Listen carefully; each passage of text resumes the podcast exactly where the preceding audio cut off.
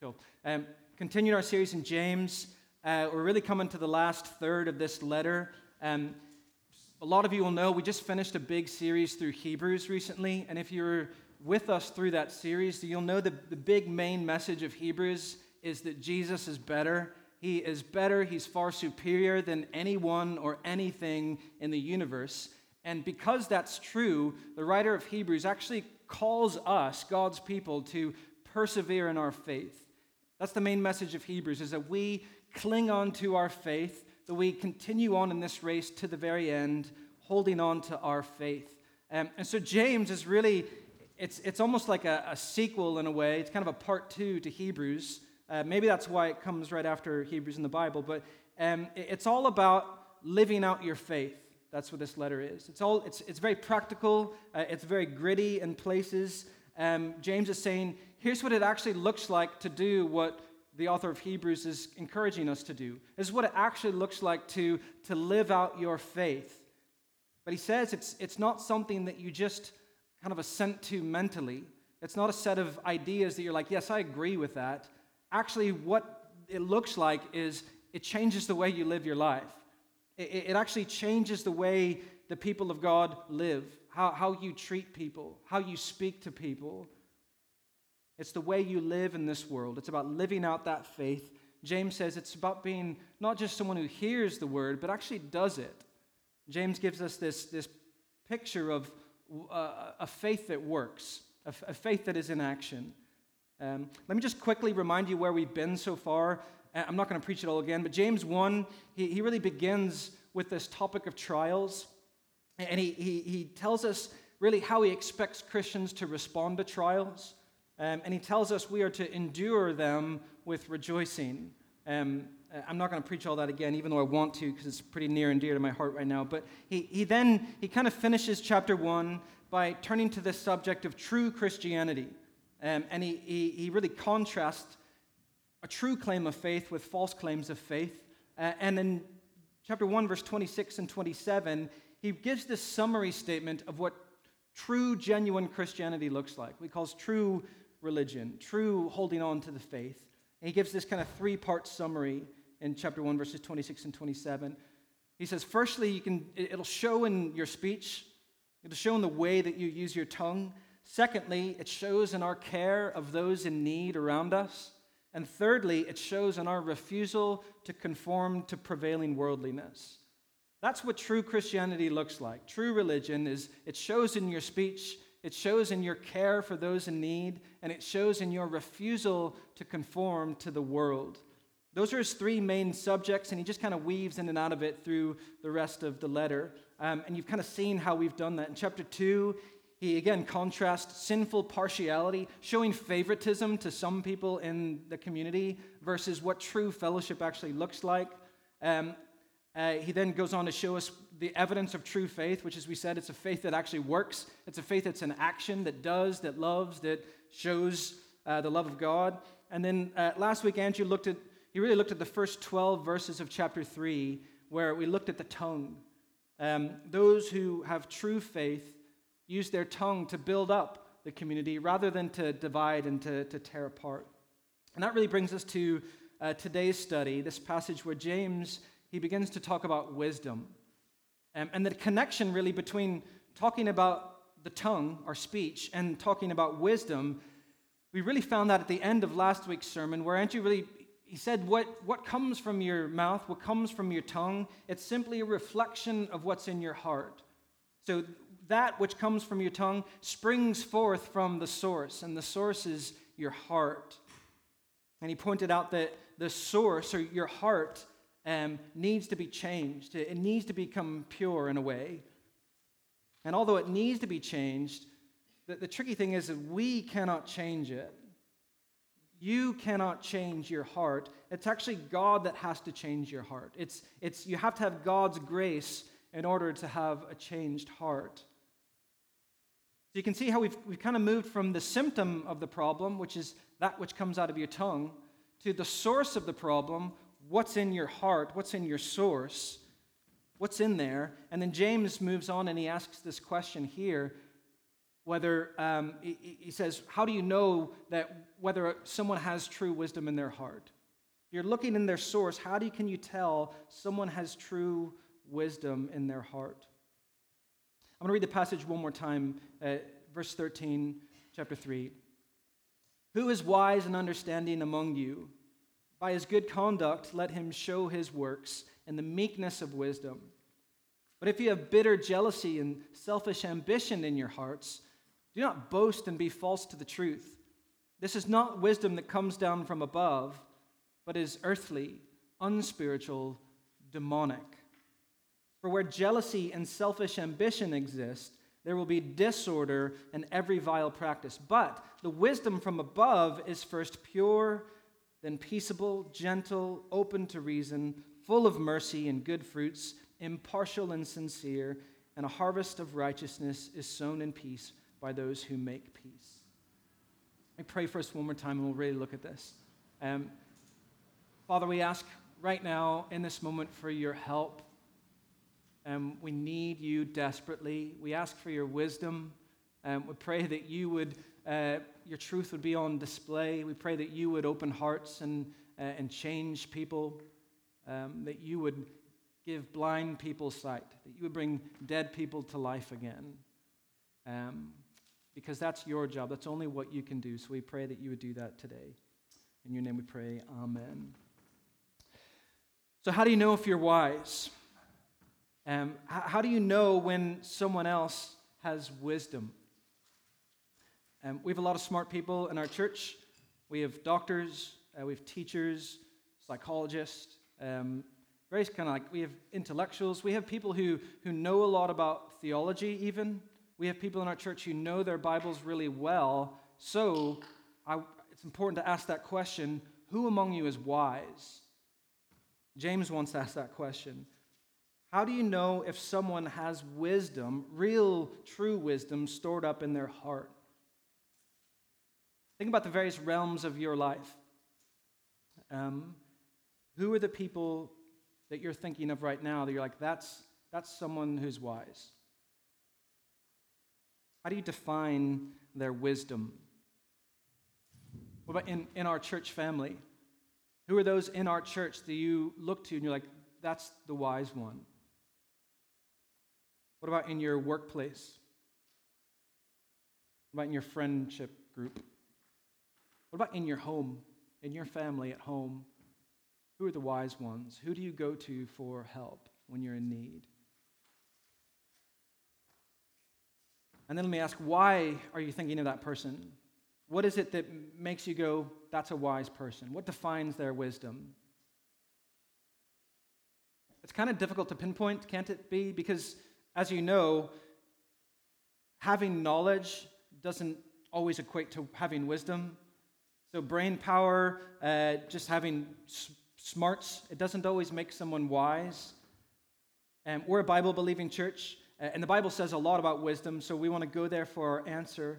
Um, if, you're, if you're familiar with the Bible, we're talking about wisdom, you may have already gone to Psalm 9, which says that the fear of the Lord is the beginning of all wisdom. Um, so, if you want true wisdom in your heart, the psalmist would say the best place to start is by fearing the Lord. Um, that, that word simply mean it doesn't mean to like run away from because they're just terrified of this person, this God. Rather, it means to stand in awe of, to, to be uh, to, to revere. It's this acknowledgement of who God is and all of His wisdom and all of His holiness and all of His might and power, and then who we are in comparison to Him. And Job says the same thing as the psalmist in Job 28. He asks rhetorically, Where can wisdom be found? And where is the place of understanding? Do you see how he's, he's mirroring James 3:13? Where is wisdom? Where is understanding? And then Job answers himself by saying, Behold, the fear of the Lord, that is wisdom, and to depart from evil is understanding. And so, this idea of fear of the Lord being kind of core to wisdom uh, it's found all throughout Scripture. Um, in the Old Testament, that phrase, fearing the Lord, was really equivalent to trusting the Lord, and it really referred to, to saving faith. Um, you, you, see this uh, in how Moses teaches the people of God. Moses had this incredibly difficult job of taking a large group of people and teaching them what it means to be God's people. That, that's an incredible job that he had. And this is what he told uh, the people of Israel uh, what it means to have a relationship with God. He says, You shall keep the commandments of the Lord your God, you shall walk in his ways and fear him. He says, Now, Israel, what does the Lord God require of you but to fear the Lord your God, to walk in all his ways and love him, and to serve the Lord your God with all your heart and with all your soul? That's what it means to be in a relationship with God, is to fear him, to trust him in that way. Um, in the New Testament, even, you have this term God-fearer that was used to, to talk about certain people. And he's, he's used to talk about Gentiles who uh, converted to Judaism. So they, have, they had trusted, put their trust in the Lord to the extent that their knowledge and uh, their understanding of the revelation of God allowed. Um, you see this in Acts 17 17. Paul was reasoning in the synagogue with the Jews and the God fearing Gentiles. So you see, this fearing the Lord means submitting to Him, means trusting in Him, and, and coming into relationship with Him.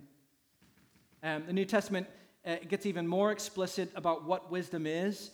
Um, 1, Timothy, uh, 1, 1 Corinthians 1, Paul declares that Christ, Jesus, is the power of God and the wisdom of God, who became to us wisdom of God, the righteousness, sanctification, and redemption. He tells the Colossians that in Christ are hidden all the treasures of wisdom and knowledge. That's really specific, isn't it? The New Testament says if you want wisdom, go to Jesus. That, that, that is where wisdom is found. He is wisdom for us. Um, that he's the source of God's wisdom. Be with him if you want true wisdom. Um, hopefully, that gives you an idea of what wisdom is. How do we kind of define it? It's this fear of the Lord, it's submitting to him, it's trusting in him, submitting to him, it's going to Jesus, it's being with Jesus, becoming like him, the source of the wisdom of God. That's what true wisdom is. But that's not really what, what James is trying to get to here. James isn't trying to really tell us, here's what wisdom is. James is trying to tell us, here's how you recognize it in someone's life. So that's the big question. How do you recognize that someone is really wise? He gives us this kind of test of wisdom. He gives us the answer to that question in verse 13. So again, who among you is wise? He's, it's this, this test. He's saying, that person that you're thinking of, bring them out here and, and let's, let's put them to the test in a way. Let's see if they really do have true wisdom in their heart. Who among you is wise? Here's how you tell. It's the second half of verse 13. He says, By his good conduct, let him show his works in the meekness of wisdom. He says, Let him show it in their good behavior in, in their, their, their deeds in the gentleness of wisdom. If you're taking notes, if you have a Bible, maybe even underline those three words. Let him show. That, that should probably, it should bring you back to chapter 2 again, chapter 2, verse 18, where uh, James is, gives us this, this test of, of true faith. He says, Here's how you test if someone has true faith show it to me in the way you live, show it to me in your works. Show me your faith and your deeds. He says, if you have genuine faith, then you'll be able to see it. There'll be the evidence of it in the way someone lives their life. And he's saying the, the, the same thing about true wisdom here. He says, you'll be able to see it in the way someone lives their life. Wisdom is something that can be shown, it can be displayed, and if it is not stored up in someone's heart, then it cannot be shown. It is shown in someone's conduct and how they live their life rather than in their brain power, rather than in what they know. That's how you show that someone is wise. James isn't writing off the, the need for wisdom. He's not like, oh, you don't need any of that. No, he's just showing us this is how it can be shown in someone's life. This is how you recognize it. The evidence of it is not ultimately intellectual, but behavioral. Um, everyone will be probably familiar with uh, Proverbs 3 5 to 6, where uh, we're given really, here's the essence of life. And Proverbs is all about wisdom. Uh, that passage says, Trust in the Lord with all your heart and lean not on your own understanding. In all your way, acknowledge him, and he will make your path straight. So, in that passage, Solomon is saying, Wisdom is about acknowledging the Lord in all of your ways. James is saying wisdom is not simply seeing how you acknowledge him, it's actually acknowledging him in all your ways. It's not just being able to say, this is how you do it, it's actually doing it, it's seeing it and doing it. It's actually living in the fear of God, in the, in the awe of God, in respect and reverence to Him in all of your ways. And it's in every aspect of your life, living in accordance with all of His ways. James is saying that Christians are called by God to actually live wisdom. It's something that can be seen in the way that they live their lives. Um, I'll be honest, I don't, I don't love the way the ESV renders that text good conduct in verse 13. Um, that kind of makes me think of that like goody two shoes in school, never did anything wrong, always put the right foot forward, and you just kind of hated them for it. Maybe, maybe that's some of you, and I probably would have hated you in school, sorry. But that's not what James is saying here. That's not the word that he uses here. There's, there's actually two, two ancient Greek words for kind of good conduct or good in this way. Um, the first one is, is agathos, which is that kind of broad, general sense of the word good. It's virtuous, it's right, it's good. Um, that's not the word that James uses. He actually uses the second word, which is kalos. And that word literally means beautiful. It's, it's literally show it to me with their beautiful life. Wisdom is not just it's not just living the good and virtuous and right life. Wisdom is shown in a life that is beautiful. There's, there's a beauty about a wise person's life, there's an, an attractiveness about a wise person's life. And James actually tells us what it is that, that makes that person's life beautiful. He says it's meekness. It's shown in the, in the, the meekness or the gentleness of wisdom. So these, these good works that are on display, you can see them, but they're done with the spirit of humility, of gentleness. True believers are to demonstrate true wisdom and to understand and true wisdom and understanding by a life of gentleness. And please don't misunderstand what gentleness means. And meekness, that word, it doesn't mean weakness. Okay? That's easy, that's a good kind of rhyme. Meekness doesn't equal weakness. Um, meekness, gentleness in God's kingdom, rather, what that word means is, is power under control. Um, we, we did a series a long time ago on, on uh, Sermon on the Mount and the Beatitudes, and we went over that. Blessed are the meek. Doesn't mean weak, it means power under control. And that word actually, it's, it's often used of, of a horse a wild horse that was broken and, and its power was made useful to its owner. Um, anybody been around like a, a horse, like a farm horse? Uh, powerful animals, but that power is, is under control and it's useful for their owner. That's, that's what meekness, that's what gentleness means. So, for, for believers, gentleness is to, to be willingly under the sovereign control of God. This is how Moses was described in, in Numbers 12, verse 3 that passage says that Moses was very meek um, above all the men which were upon the face of the earth. So Moses was very meek. He was very gentle in that way. Um, but you don't read Exodus and think Moses was kind of a weak guy. Moses was, was very decisive. Uh, he, he, was a very strong leader. He, his anger could be provoked when needed. So, this, this meekness of wisdom, this gentleness that's on display in the good deeds of a wise person's life. It's, it's gentleness, it's meekness, it's humility. Essentially, what he's saying is this is, a, this is an essential character to a follower of Christ. It's an essential character. If you are a follower of Christ, this will be growing and on display in your life. This isn't, it's not, hey, some followers of Jesus are, are going to be meek and gentle, some are going to be more brash. And that's not true. And if you are a true follower of Christ, if his spirit is truly living in you, then you will begin to bear the fruit of the Spirit, which is love, joy, peace, patience, kindness, goodness, faithfulness, gentleness, and self control. We're not perfect in this, are we? No one's going to display perfect gentleness this side of glory, but those with true wisdom stored up in their heart will be growing and will be showing in their gentleness. True believers will be moving away from sinfulness towards Christ likeness, which is gentleness. James already said that back in chapter 1, verse 21, where he says, Therefore, put away all filthiness, put away all rampant wickedness, throw that off, and turn and, what does he say? Receive with meekness the implanted word, which is able to save your souls. True followers of Christ will be growing in their gentleness, they will be showing that in their lives. True followers of Christ will be becoming more like Jesus. And Jesus says, This is what's in my heart. He, tell, he tells us that in Matthew 11. He says, Take my yoke upon you and learn from me, for I am what? Gentle and lowly in heart.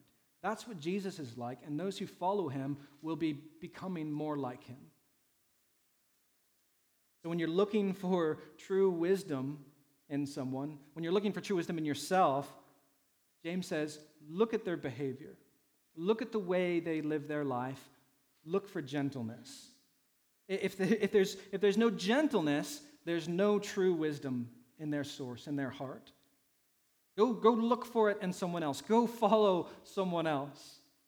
If you don't see gentleness, that person doesn't have true wisdom stored up in their heart and they're not worth following. That's why Paul says in 1 Timothy one of the main qualifications of the elders of the church is gentleness. If they don't display that, don't make them one of your elders. Um, that's his first point. When looking for true wisdom, look for it in someone's life, in their behavior, in their gentleness. And really, for the rest of the, the section, James begins to, again, compare and contrast. Uh, he, he shows us two kinds of wisdom uh, one is true wisdom, one is false wisdom. It's, it's not really wisdom at all. Um, and, and he shows us that each of these wisdoms have a source, they come from somewhere. Each of these wisdoms are motivated by something, and each of these wisdoms result in something. They have a source, they have a motivation, they have a result. Let's look at the first one, um, starting to verse 14. But if you have bitter jealousy and selfish ambition in your hearts, do not boast and be false to the truth. This is not wisdom that comes down from above, but is earthly unspiritual, demonic. For, well, for where jealousy and selfish ambition exist, there will be disorder and every vile practice. So, this is false wisdom. And what's the source of it? Where does this kind of wisdom come from? James says it doesn't come down from above. He says it's earthly, unspiritual, demonic. He, says it's from the devil. It's, it's, it, it, it's, it's worldly wisdom, it's earthly, but he says the problem is, goes much deeper than the earth. This kind of wisdom is, is the complete antithesis of anything that comes from God. It's, it's, it's subtly yet powerfully demonic. You get the first sight of this kind of demonic wisdom back in Genesis 3, where the serpent tempted Eve to, to do what? To, to trust in his wisdom rather than in God's wisdom. So that was Eve's choice. That was the, the, the choice put before her. She could either trust in the heavenly wisdom from above, or she could trust in the earthly, unspiritual, demonic wisdom from Satan himself. That, that, that's still his temptation for every single one of you in this room today. Um, David Platt says that one of the most important factors of our growth in wisdom is our perspective. Um, that's really true. And this is what Hebrews taught us. Um, Hebrews called us to have an eternal perspective. Hebrews says, keep your eyes on the finished line. Keep, keep going in that way. Don't be focused on the here and now. We're focused on, the, on finishing the race. We're focused on, on, on the, the reward at the end of the race, on eternal glory. And that eternal perspective actually changes the way we live our life here on earth. But that's not what worldly wisdom does. Worldly wisdom perceives everything on its immediate effect. What, what's best for me now? My self advancement. What's best for self pleasure now? That, that's a really dangerous perspective, church. Um, and, and it brings us really to the, the motivation of this, this worldly false wisdom. Uh, we see it's movi- motivated by self centered ambition. The wisdom in the world, it, it measures everything how it affects you. It's concerned with how I can advance myself, how you can promote yourself, how you can assert yourself. A worldly wisdom approaches every relationship, every conversation, every circumstance with the question, What can I get out of this? And James says, That's from the devil. And we saw this back in chapter 2. Remember, Thomas was here and he, he, he talked about favoritism. And, and we saw that, uh, that in this church, the, the poor were being uh, um, forgotten, they were being uh, ignored, and there's a favoritism towards those who had power and those who had money. And, and that favoritism was driven by nothing but a self centered ambition. People were ignoring the poor because they couldn't get anything from them. That's the kind of wisdom that, that always asks, What's best for me? It's the kind of wisdom that leads to, to broken marriages, that leads to, to there being poor that are being ignored in our midst, the kind of wisdom that leads to decimated churches. What's best for me? That's, that's the motivation of worldly wisdom. How do, how do you achieve your aspiration, assert yourself, promote yourself, advance yourself. Well, what does Jesus say? Deny yourself. Self centered ambition is at the heart of worldly wisdom, and James says it's demonic. It's filled with envy. It's always comparing yourself to others to see who's better or worse. And James says that the result of this kind of wisdom is disorder and evil. That, that's where earthly wisdom always leads. A wisdom that is marked by self centered ambition leads to broken homes. It leads to churches being filled with disgruntled members. It's a recipe for disaster and for evil. Earthly wisdom produces anger, it produces bitterness, resentment, divisions. This wisdom robs us of love, intimacy, trust, fellowship, and harmony with others which is why we desperately need another kind of wisdom, um, uh, which is why James turns to describe this other wisdom in verse 17, a, godly wisdom that comes down from heaven. Verse 17, but the wisdom from above is first pure, then peaceable, gentle, open to reason, full of mercy and good fruits, impartial, doesn't show favoritism, and it's sincere, it's without hypocrisy.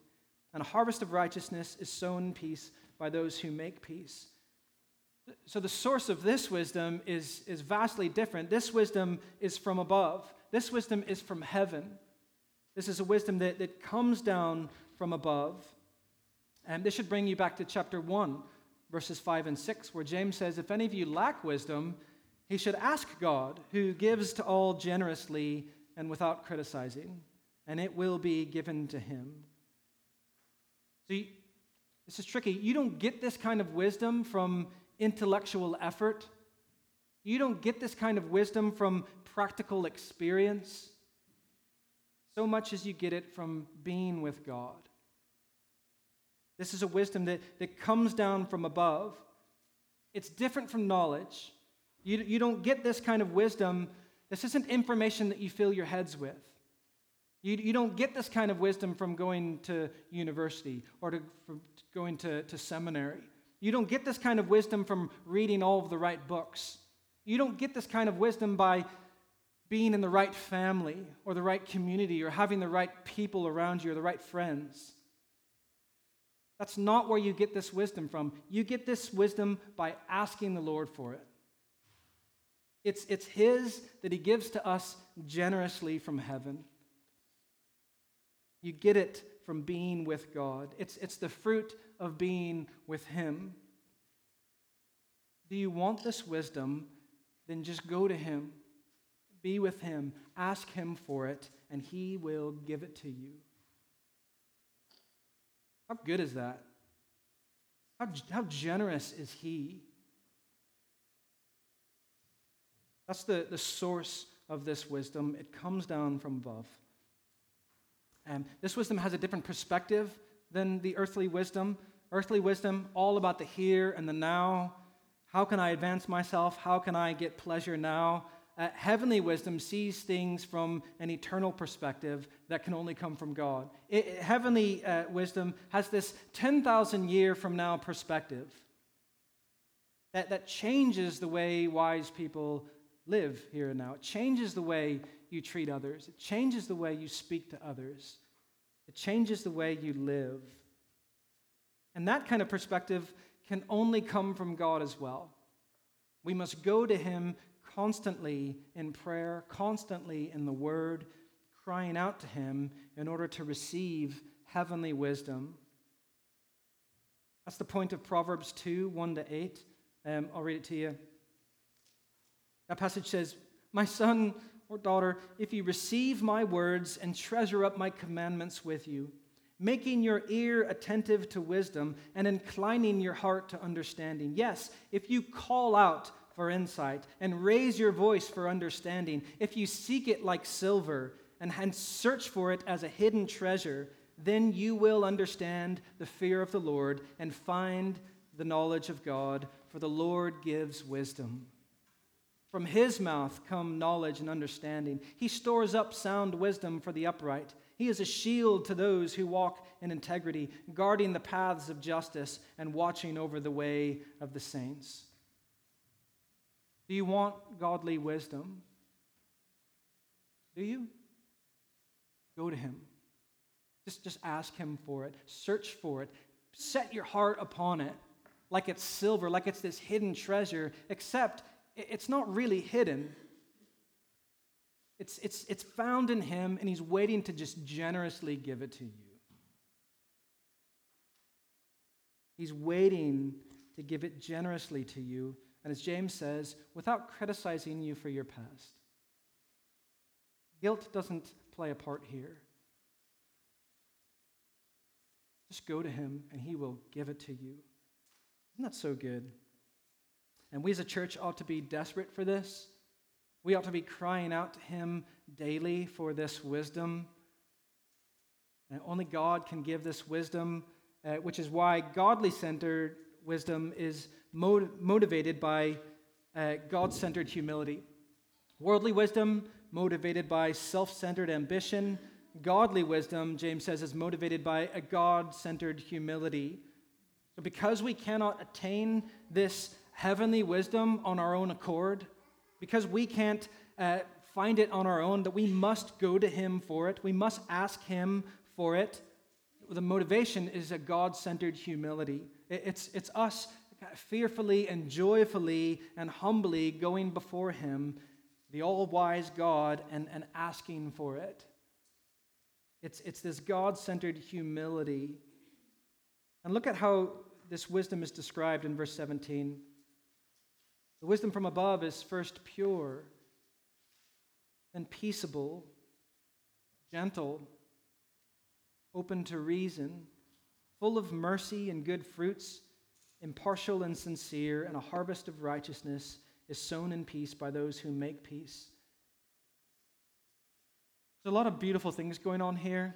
Um, I want you to see how this, this heavenly wisdom that, that James is describing, it actually mirrors the Beatitudes of Jesus in, in Matthew 5. Remember Matthew 5? Jesus describes those in his kingdom. He says, This is what the people in my kingdom are like.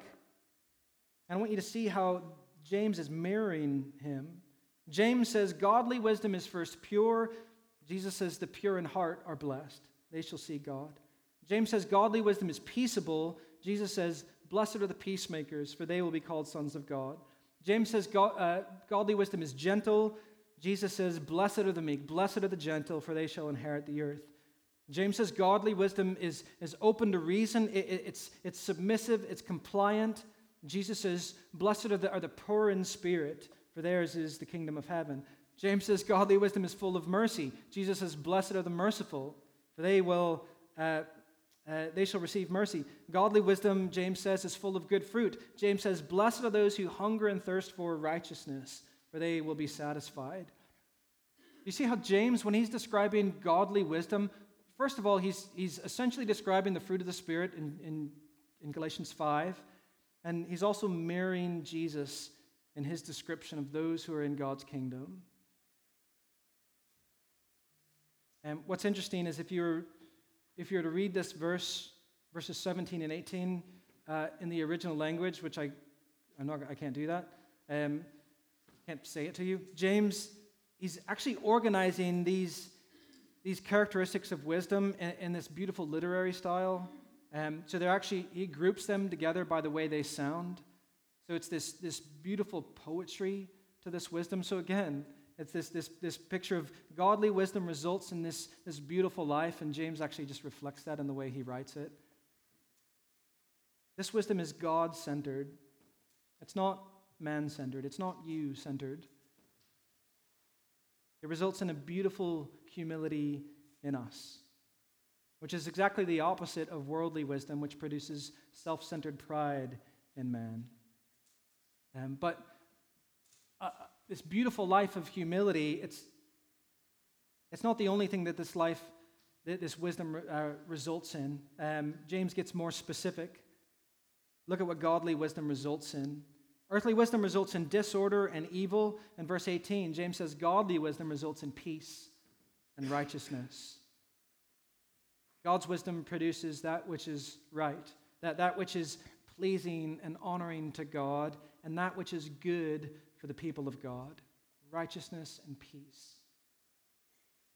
Blessed are the peacemakers, for they will be called sons and daughters of God, his family. And peace is what God desires for our relationships, is what God desires for our church, is what God desires for our city. That's what Jesus came to restore. He came to restore our shalom, He came to be our Prince of Peace our, our, our shalom, our peace, our unity. That's what He wants in your relationships. That's what He wants in our church, in our homes. Not peace at all costs. Not, not, he's not saying let's just all get along by avoiding the truth, by avoiding conviction to truth. That, that's not what James is saying because how does he describe this wisdom? He says, first of all, it's pure. So that word means chaste. There's a chastity to it, to there's, there's this singleness to God's ways. So this wisdom seeks Him in all of our ways. It's, it's not peace at all cost. It's, it's first pure, but it's a purity that results in peace. We cling to the truth. That's, that's why some of you are here, even. I know some of you have come to this church family because you were worshiping at another church that stopped clinging to the truth. And you, you, you want to be loyal to God and His truth in the Bible. And that's painful. It's a painful experience for people, but it's okay. I hope you do that with us. Okay? I hope if, if we stop clinging to the truth, go find another church that does. You have my permission to do that. We're not talking about having peace at all costs. James is talking about those who promote peace amongst their brothers and sisters. It's pure, but it's a purity that produces peace. What does that look like, though? What does this peace promoting, righteousness harvesting kind of wisdom look like in our context, in our church family? We could probably go in any direction, talk about a lot of different things, but here's one that I thought about this week. Um, I think it's really important is not giving in to gossip. Um, let's say you had a brother or sister, maybe even uncharacteristically, share with you a, a piece of gossip. Um, and if you were to share that information, uh, you would bring division into maybe a family or even a church. And let's say you decide that's going to die with me. I'm, I'm not going to pass that on, and that's not going to go anywhere else. That's what true wisdom looks like. That, that's a wisdom, that's a, that's a peace promoting Christian who has heavenly wisdom stored up in their heart. They are concerned not with selfish ambition, but with promoting peace, with promoting unity and righteousness in their community.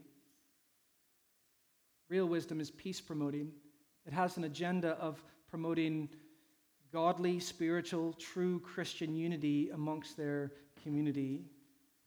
Those, those with true wisdom, godly wisdom from above, stored up in their heart, they use their tongues for building up their community rather than dividing and tearing it down.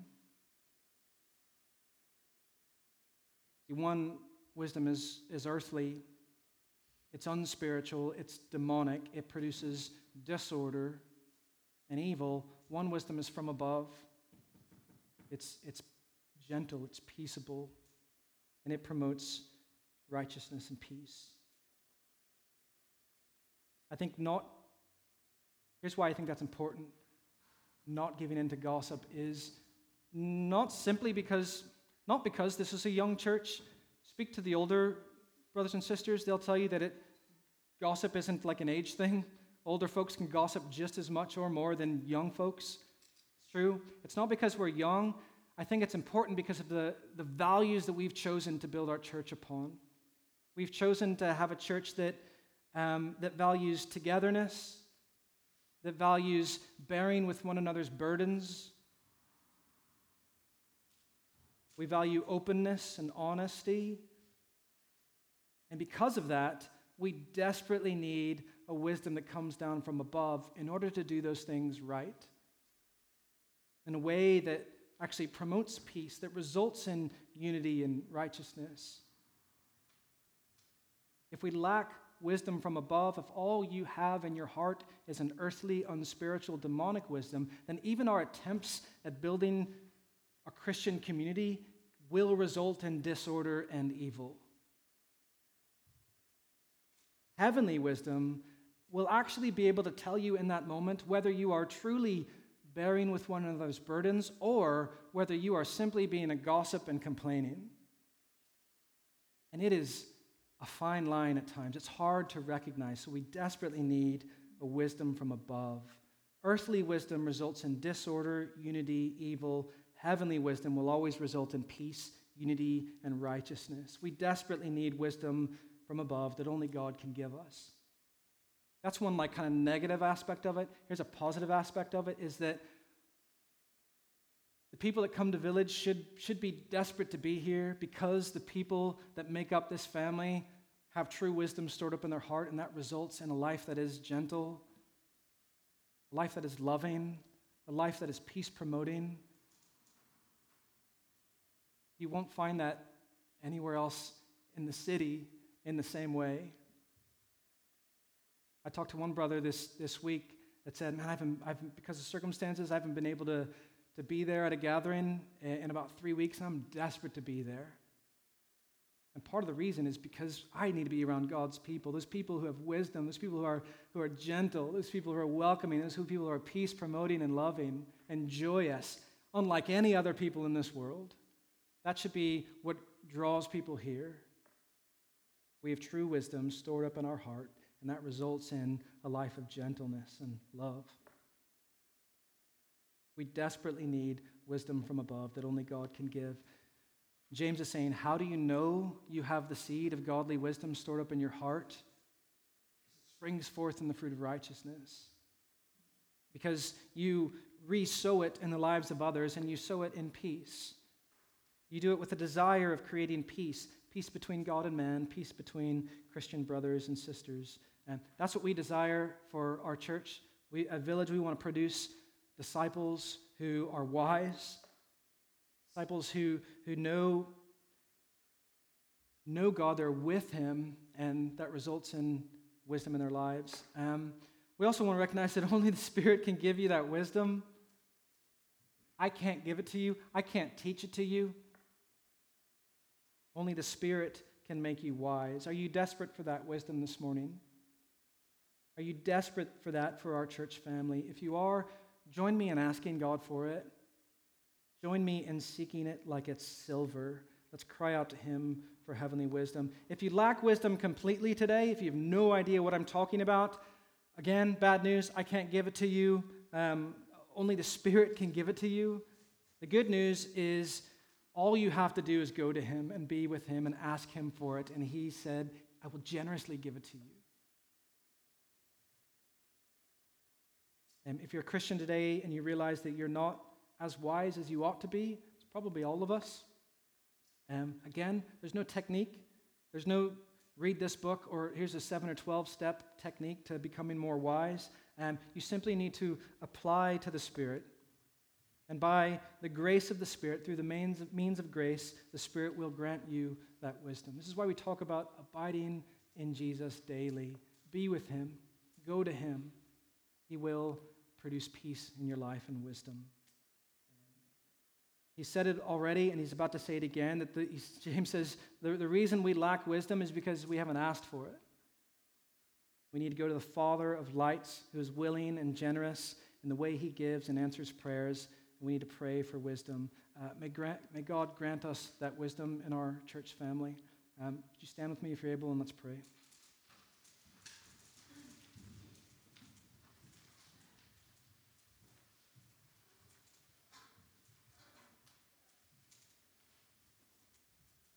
Um, Father in heaven, the all wise one,